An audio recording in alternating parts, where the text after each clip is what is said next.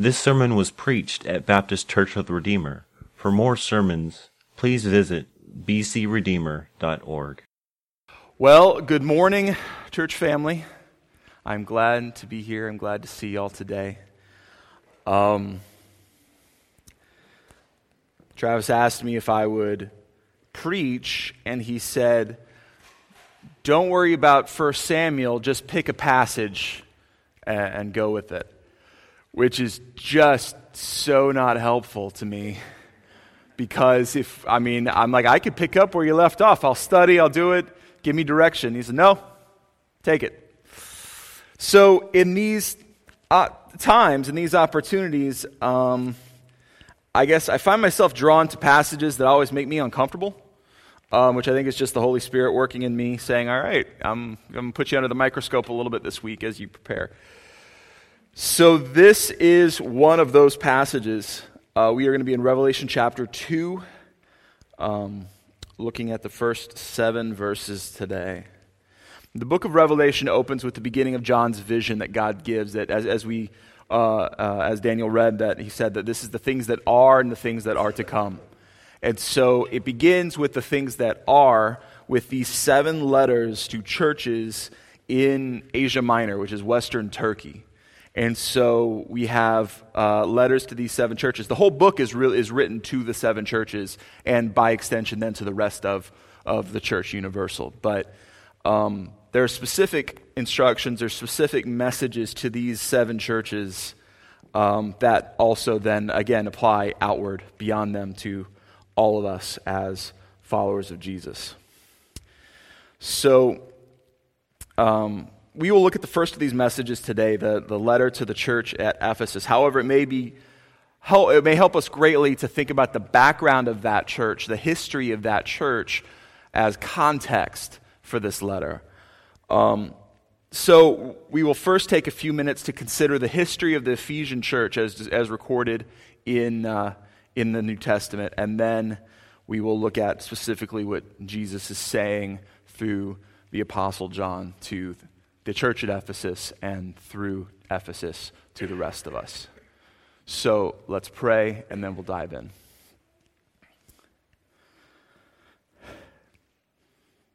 Our gracious Father, we thank you for this morning. We thank you for your word, which is true and strong, which pierces us like a surgeon's scalpel to expose what needs to be healed and, and to expose sin that should be confessed and repented of so that we may walk in the light as you are in the light.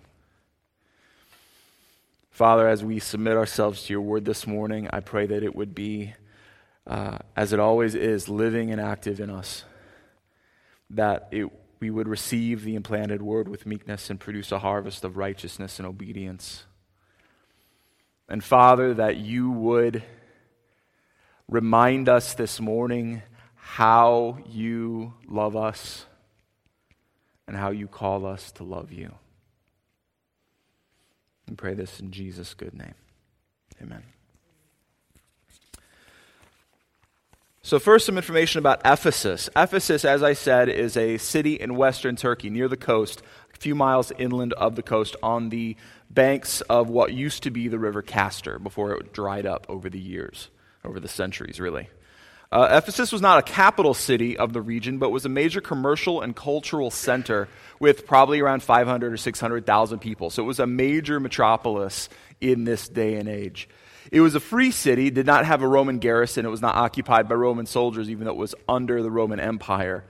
Um, but because it, it, was a, uh, it was a bustling um, hub of, of ideas and religion and money, and uh, it was a it was a major a major city, and it also was the site of the temple of Artemis, uh, sometimes called Diana in Latin, um, a goddess of the region. And the life and economy of the city was wrapped up in that cult and was wrapped up in that worship, the worship of Artemis and the temple there.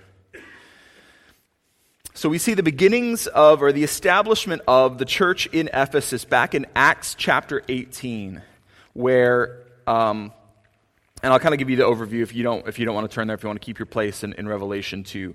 In Acts chapter 18, we have Paul briefly visiting along with Aquila and Priscilla, a husband and wife uh, ministry team who worked with him and, and served with him in his missionary journeys. This was the second missionary journey of Paul. And he was there briefly, and then he left them there and went on, but came back later on his third visit. In the meantime, Aquila and Priscilla met Apollos and helped to teach Apollos uh, a, a, more uh, a fuller and more complete um, understanding of the gospel of Jesus. And then he went on his way and they stayed. And then Paul returned, reasoned with the Jews in the synagogue for a while. And then he and the disciples went and met in a, an, another um, discussion hall. I think it was the Hall of Tyrannus, and would talk about the gospel. And Paul stayed there in Ephesus for about three years before moving on.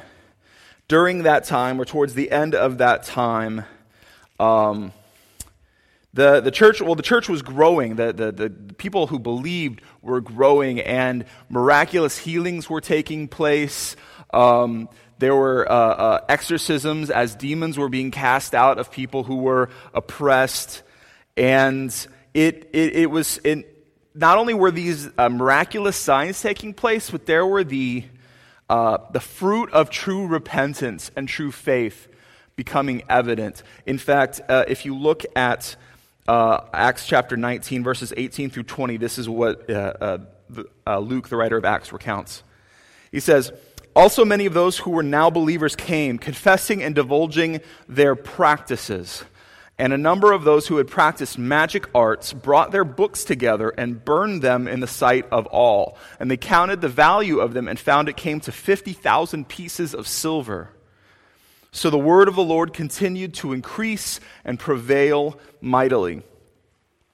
As the word of God was taught, as the gospel was proclaimed, and people were coming to believe in and follow Jesus as Savior and Lord. They were confessing and repenting of the things that they were doing that were sinful, including an actual, not just, not just confessing in word, but showing in deed their true repentance by burning these valuable books of, of, of magical arts, of incantations, of all of this you know, false idol worship to Artemis and others. They were destroying the things that tied them to their past life, no matter the value or cost on the market.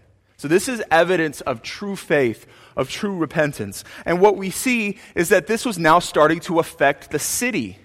So much so that Demetrius the silversmith gathered with him uh, the artisans and silversmiths and, and, and workers that, whose, whose business relied on the worship of Artemis and they said, These people are, are turning our city upside down and are affecting our livelihood.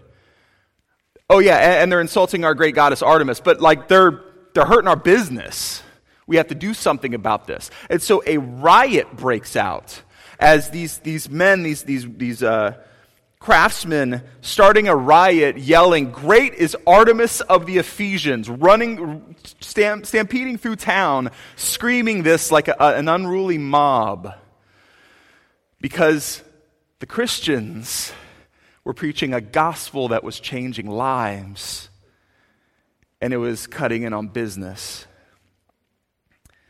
That, that riot was, was talked down. The town clerk was wisely talked them down from, from burning the place down practically. And at that, about that point, Paul left. And around that time, he, was, he traveled to a, a nearby city called Miletus. And he actually called the, the elders of the church in Ephesus to meet him in Miletus. And he was going to give them some instructions before he said goodbye. We have that in Acts chapter 20. Um, and I'll read a part of that to you. In Acts chapter 20, verse 25, Paul says, And now, behold, I know that none of you among whom I have gone about proclaiming the kingdom will see my face again. Therefore, I testify to you this day that I am innocent of the blood of all of you, for I did not shrink from declaring to you the whole counsel of God. Pay careful attention to yourselves and to all the flock in which the Holy Spirit has made you overseers to care for the church of God, which he obtained with his own blood. I know that after my departure, fierce wolves will come in among you, not sparing the flock. And from among your own selves will arise men speaking twisted things to draw away the disciples after them. Therefore, be alert, remembering that for three years I did not cease night and day to admonish everyone with tears. And he continues. So Paul warns them. He's like, I'm not going to see you again, so I'm going to give you this warning. There will rise false teachers. There will rise even people among your own church who will start spreading things that are not true. Be on guard so that they don't carry people away.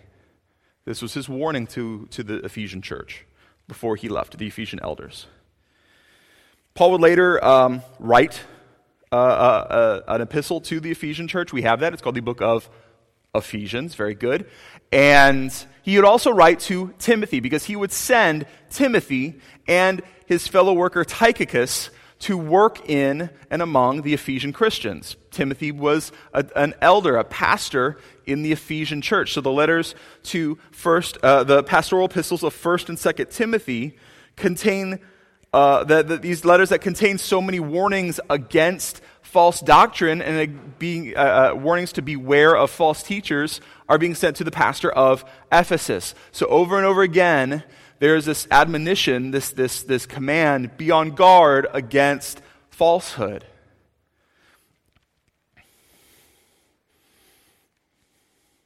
Church tradition holds that Timothy was eventually martyred in Ephesus uh, by those who, uh, because he still opposed the Artemis cult. And so some early church records indicate that Timothy was probably beaten to death by followers of Artemis because he spoke out against Artemis in Ephesus. Later, um, church, early church tradition, church records also show that the Apostle John eventually made his way to Ephesus and served in Ephesus, probably as an elder in the Ephesian church during the last few decades of his life. It was in Ephesus that John was arrested and from Ephesus sent 60 miles to an island called Patmos to be in exile, and it was there that he received the vision of revelation that we read today. So we have this history of, this, of a church that showed true repentance, true faith, whose ministers and apostles uh, repeatedly warned against false doctrine, against believing what is false, accepting a false gospel, who repeatedly warned to be on guard against those who would lie and try to steal away the people of God. And now we have a letter. This is in Revelation chapter 2, starting in verse 1. To the angel of the church in Ephesus, write the words of him who holds the seven stars in his right hand, who walks among the seven golden lampstands. So we have, a, much like uh, epistles, uh, other epistles in the New Testament, this is who it's to, this is who it's from. Now, this word to the angel, you saw earlier, you heard earlier where it said that the seven stars in, in Jesus' hand in chapter 1 are the angels of the seven churches. Now, there's some disagreement over whether this means a literal angel who is given charge or care over the church of Ephesus. Or perhaps the word angel is actually should be translated messenger and it's referring to the pastor or elder of the church. Or even maybe that angel here is a representative of the spirit, general, general spirit of the church as a whole. This is unclear. The best arguments are for the first two choices, but either way, don't miss this. This angel is one of the stars that Jesus holds in his powerful right hand. This should remind us of John chapter 10, where Jesus says, All that the Father gives me, I hold in my hand, and none can snatch them out. In the same way, Jesus holds the angels of these churches in his right hand, and none could snatch them away from him. He is also the one who walks among the lampstands. Note that he is not distant, he is not removed, but he is present and active in the life of his church.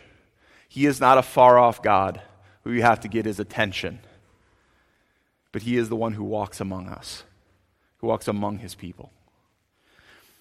This, uh, uh, as, as God said to Israel in Leviticus 26, he will make his dwelling with his covenant people and walk among them as their God. So don't run past verse 1. This introduction is, is a, in a sense, it's a kind of, thus saith the Lord, like the Old Testament would say.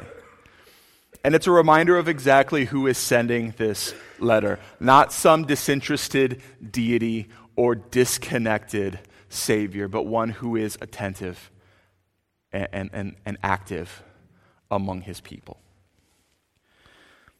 Jesus then commends the work of the Ephesian church in verses 2 and 3. Look what it says I know your works, your toil, and your patient endurance, and how you cannot bear with those who are evil, but have tested those who call themselves apostles and are not, and found them to be false. I know you are enduring patiently and bearing up for my name's sake, and you have not grown weary. Jesus sees and remembers the obedient works of his people, and he praises the good works of this church. They listened to the warnings, didn't they? They listened to the warnings that Paul gave, and that Timothy gave, and that John gave. They would not bear with those who were evil. They would not bear with those who taught what is false, who were false apostles, trying to fool them and deceive them. Jesus praises their good works. He praises their patient endurance in spite of opposition, their zeal for purity, and their commitment to church discipline and corporate holiness. He praises their discernment in carefully weighing teaching and teachers and wisely rejecting those who are not of God. Notice in verse 3 that they are enduring and bearing up for his name's sake. This should recall for us the Sermon on the Mount first, where Jesus tells his disciples to rejoice when they are persecuted for the sake of righteousness, for the sake of him and his gospel. Or in John 15, when he warns them that you will be persecuted for my name's sake. But do not fear, I have overcome the world. This same attitude is expressed in Acts chapter 5, where Peter and the other apostles who had been arrested and beaten for preaching the gospel of Jesus praised God that they had been found worthy to suffer dishonor for his name. So here also, Jesus praises the faithfulness of these Ephesians who have endured and not grown weary, even as the name of Jesus and the message of his cross brings reproach upon them. The dishonor of the world is nothing compared to the commendation of their master. However, as great as this church appears on the surface, and as much good work as they are doing, Jesus points to a very serious sin that plagues their congregation. And I say that word specifically a sin not an area of improvement or area for that needs improvement, not a, an opportunity for growth, but a sin that must be repented of. What is their sin? Verse 4. But this I have against you, that you have abandoned the love you had at first. Their sin is lovelessness. In all of their activity, in all of their good works, they are losing or have lost their love. Devotion has grown cold and curdled into obligation. Now, a question can be asked here love for whom? Is it talking about love for Jesus that has grown cold? Is it talking about their love for each other as brothers and sisters? Perhaps their love for the lost people around them who need to hear the gospel? I would propose that it's actually all three. That it begins with a coldness towards their Lord that then infects their relationships with each other and their attitude towards the outside world. In their efforts to rightly and righteously protect and defend true doctrine, they have grown cold in their orthodoxy. Now, this doesn't mean they were wrong to love the truth, not at all. They and we are commanded to hold fast to the truth that was delivered once for all to the saints. But just as the prophets warned Israel their love, that their love for God was growing cold, leading to spiritual danger, this warning stands here. Love is what should characterize the disciples of Jesus love for God, love for each other, love for others. After all, remember what Jesus said to his disciples in the upper room in, in John chapter 13. A new commandment I'm giving to you love one another. They will know that you are my disciples by the way you love each other. In John 14, Jesus says, If you love me, you will obey my commandments.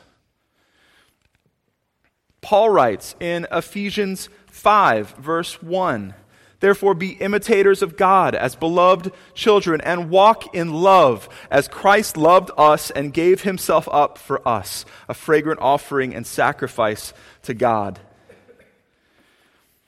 Or what this same apostle John wrote in the epistle of 1 John. He said, For this is, in chapter 3 of 1 John, it says, For this is the message that you have heard from the beginning, that we should love one another. And later, everyone who hates his brother is a murderer, and you know that no murderer has the eternal life abiding in him. By this we know love, that he laid down his life for us, and that we ought to lay down our lives for the brothers.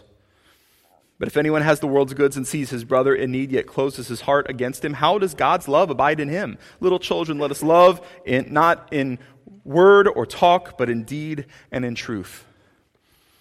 The Ephesian church, in all its good work of ministry, and doctrinal discernment and patient endurance and faith, is losing its grip on the two greatest commandments. You shall love the Lord with all your heart and soul and mind and strength, and you shall love your neighbor as yourself. The commandments that Jesus said summed up the law and the prophets. The commandments that are echoed in, throughout the teaching of the New, New Testament. We must love God. We must love each other if we are to be his disciples, and we are to show that we are his disciples to the watching world. I should pause here and ask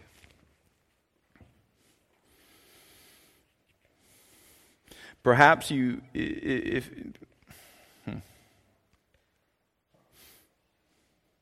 perhaps this doesn't apply to you because you never had a first love in the first place.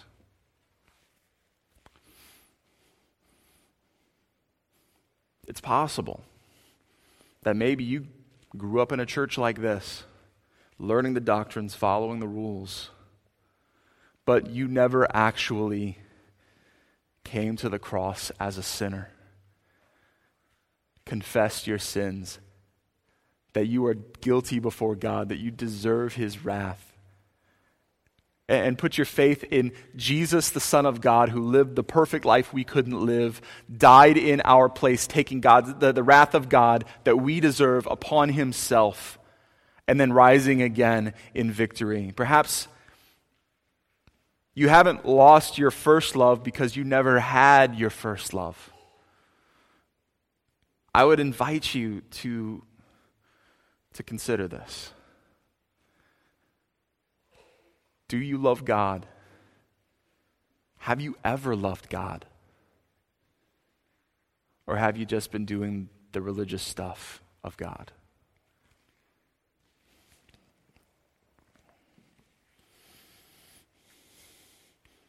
So, what does Jesus, the great physician, prescribe for a church in this serious condition? We find three R's in verse 5. Remember, therefore, from where you have fallen, repent, and do the works you did at first. He begins by saying, Remember. Remember from where you have fallen. They are told to think back to their beginnings, to recall the love and devotion they had for Jesus and his gospel at first. This isn't a command to remember their past performance. Let's face it, their performance right now is pretty good. Instead, this is really a plea to recall what God has done for them and how they responded to it. How they were sinners facing God's righteous wrath but through the life, death, and resurrection of Jesus, that wrath had been satisfied, and they had been reconciled to God and adopted into God's family, made into a kingdom of priests. It's almost as if Jesus is saying, Do you remember how amazing grace is? Do you remember how it felt to be rescued? Do you remember how you loved much because you were forgiven much?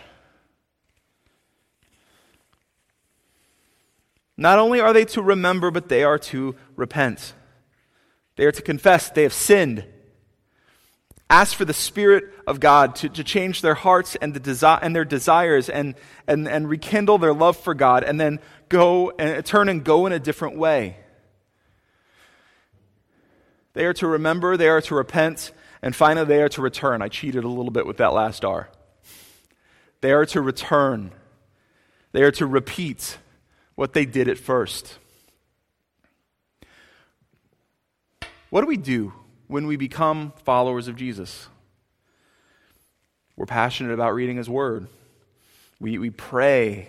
We serve and love the church. We, we tell people around us what God has done, not as if we're trying to earn God's love or favor, but as a response to remembering what He has done for us. Like a newlywed who's giddy about marrying their beloved, we are delighted by our relationship with our Lord Jesus.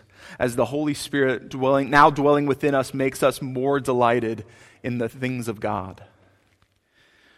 Jesus tells these Ephesians whose love has grown cold to remember the gospel, to repent of their lovelessness, and to return to what they did at first as a way of, of by the Spirit's help, rekindling that love for God. With this diagnosis comes a warning in the second half of verse 5. If not, I will come to you and remove your lampstand from its place unless you repent. Jesus says if this church does not repent, their condition will grow worse, and he will judge them as a church. Here in verse 5, it says he will remove their lampstand, meaning he will literally unchurch them. Remember, the lampstand represents the churches. He says, I will take away your church. He will take away the preaching of the gospel, faithful ministers, the ordinances, all the blessings that they have as being part of a biblical church. Does that sound a little extreme? Well, consider this.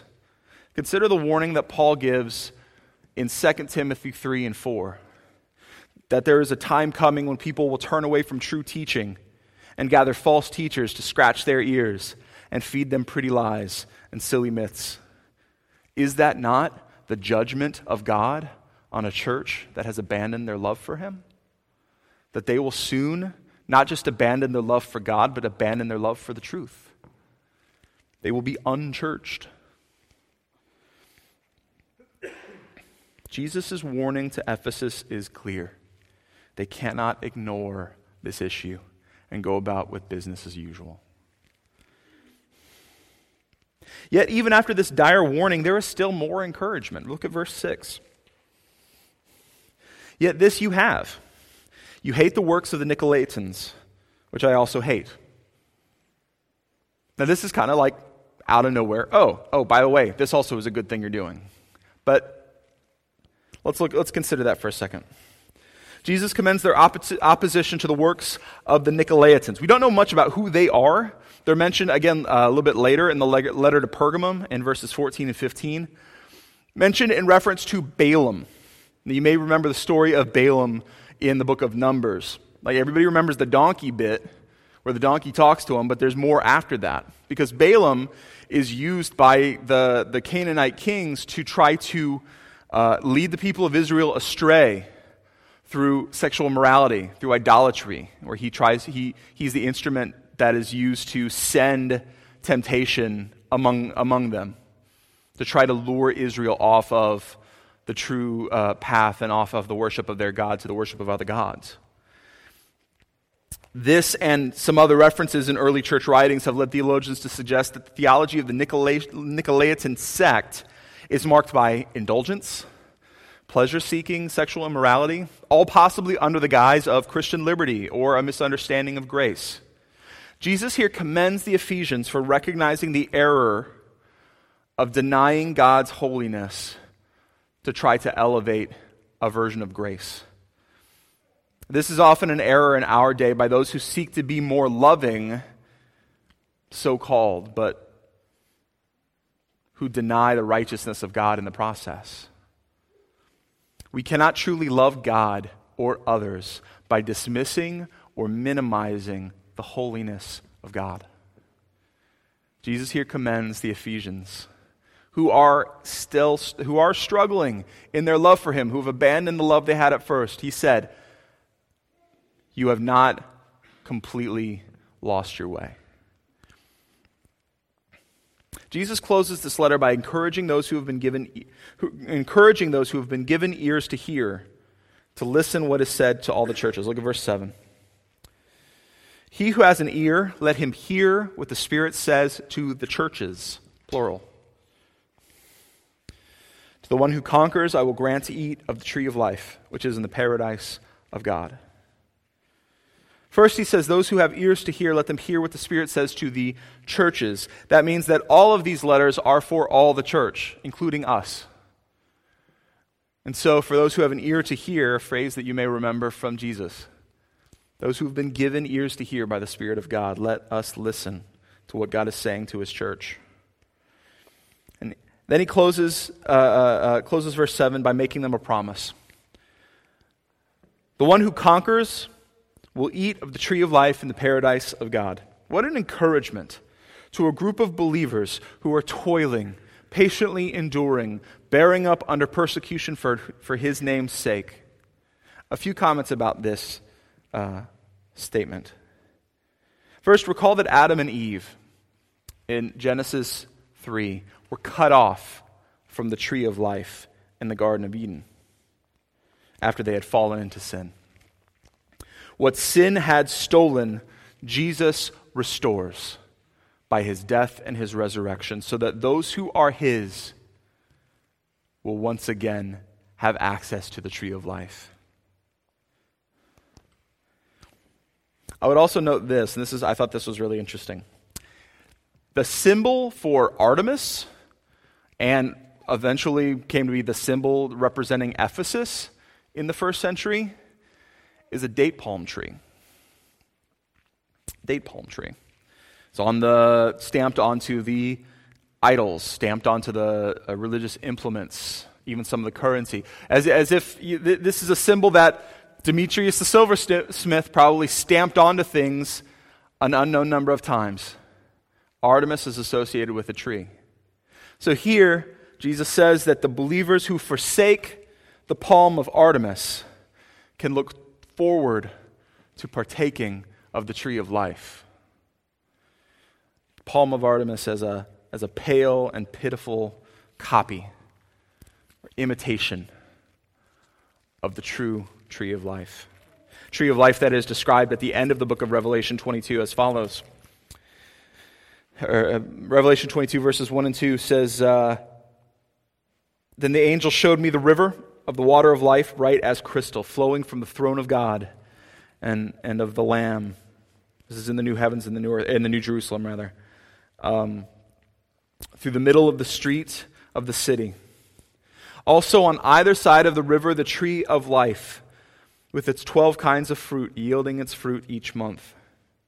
The leaves of the tree were for the healing of the nations. This is the tree of life that is given, that, that, is, that is available to those who conquer. But how do we conquer? Not by righteous activity, not by works we compile. In fact, Revelation 12 actually mentions those who conquer.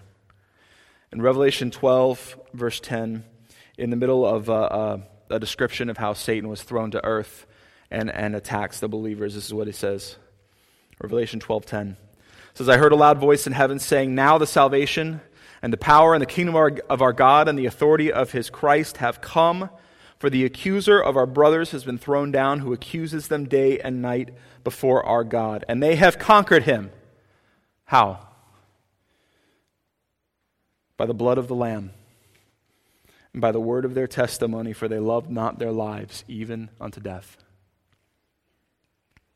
The one who conquers does not conquer through religious activity The one who conquers does not conquer through encyclopedic knowledge of systematic theology, though those are good things. The one who conquers conquers by leaning on what Jesus, our champion, has done for us. We conquer through the shed blood of the Lamb. And we conquer through the word of our testimony how we have been rescued by God. Our victory is all of Christ. And to those who conquer, we have access to the tree of life through him. So, what do we do with this letter? How does a letter written to a church in Turkey more than 1900 years ago make a difference here and now in Houston, Texas in 2018? Well, um, I wanted to bring this letter to us this morning because for years, as I said, this passage has made me just a little bit uncomfortable. And I think the reason is because deep down, I'm from Ephesus. My heart and my passion may be drawn to study and theology and even religious activity, and yet I would find myself growing cold to my Savior, cold to His people. I can become proud in the rightness of my doctrine instead of letting the truths of the Scriptures drive me to my knees in worship. My faith can stay way up in my head and never push its way into my heart. I'm from Ephesus. And I may not be the only one in this room. So this morning, let me challenge us with this. He or she who has ears to hear, hear what the Spirit says to Ephesus and to us. In our doctrinal devotion, let us be careful not to let our love grow cold. And if it does, may we be eager to remember how we have been saved by God's great mercy and grace in Christ Jesus. Repent of our lack of love and return to those things we did when we first believed, so that the Holy Spirit may rekindle our love for God, for each other, and for those who need to hear the good news. This is not about mere doing. This is about delight. This is about devotion. This is about saying, Lord, I love you. Help me love you. Help my lack of love. Next week, we'll look at how, as our love for God grows, it overflows outward into love for others. So, my last encouragement for us is this. In a few moments, we will sing about God's love for us. My encouragement to us is this sing. Sing and remember. Remember how deep the Father's love is for you. And rejoice in it because he is good. Let's pray.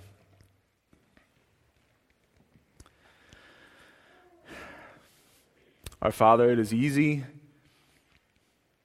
It is easy to get so focused on defending, defending, defending against error that we forget that our first duty is to love you with all our hearts and all our minds and all our strength. And that through loving you, we love others. We love each other as, your, as the family. That we love each other as brothers and sisters. That we would love our neighbors. That we love people who are in need and need to hear the gospel. Lord, I pray that you would soften us if we have become hard. That you would warm us if we have become cold that you would bring to our memories and bring, bring uh, afresh to our hearts uh, uh, that fire of love and appreciation for all that you have done for us that we could not ever do for ourselves. Father, give us hearts that love you sincerely. Give us hearts that love each other with compassion and joy. Give us hearts that see our neighbors and coworkers and, and the people down the street or at the gas station as people who need to be rescued like we were rescued.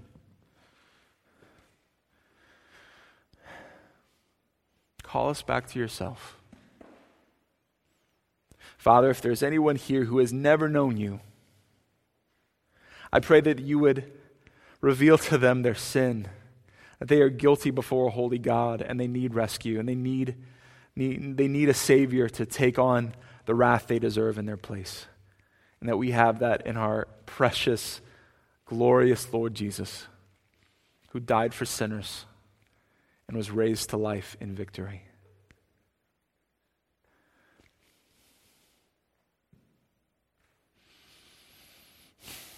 You love us well. Help us love you.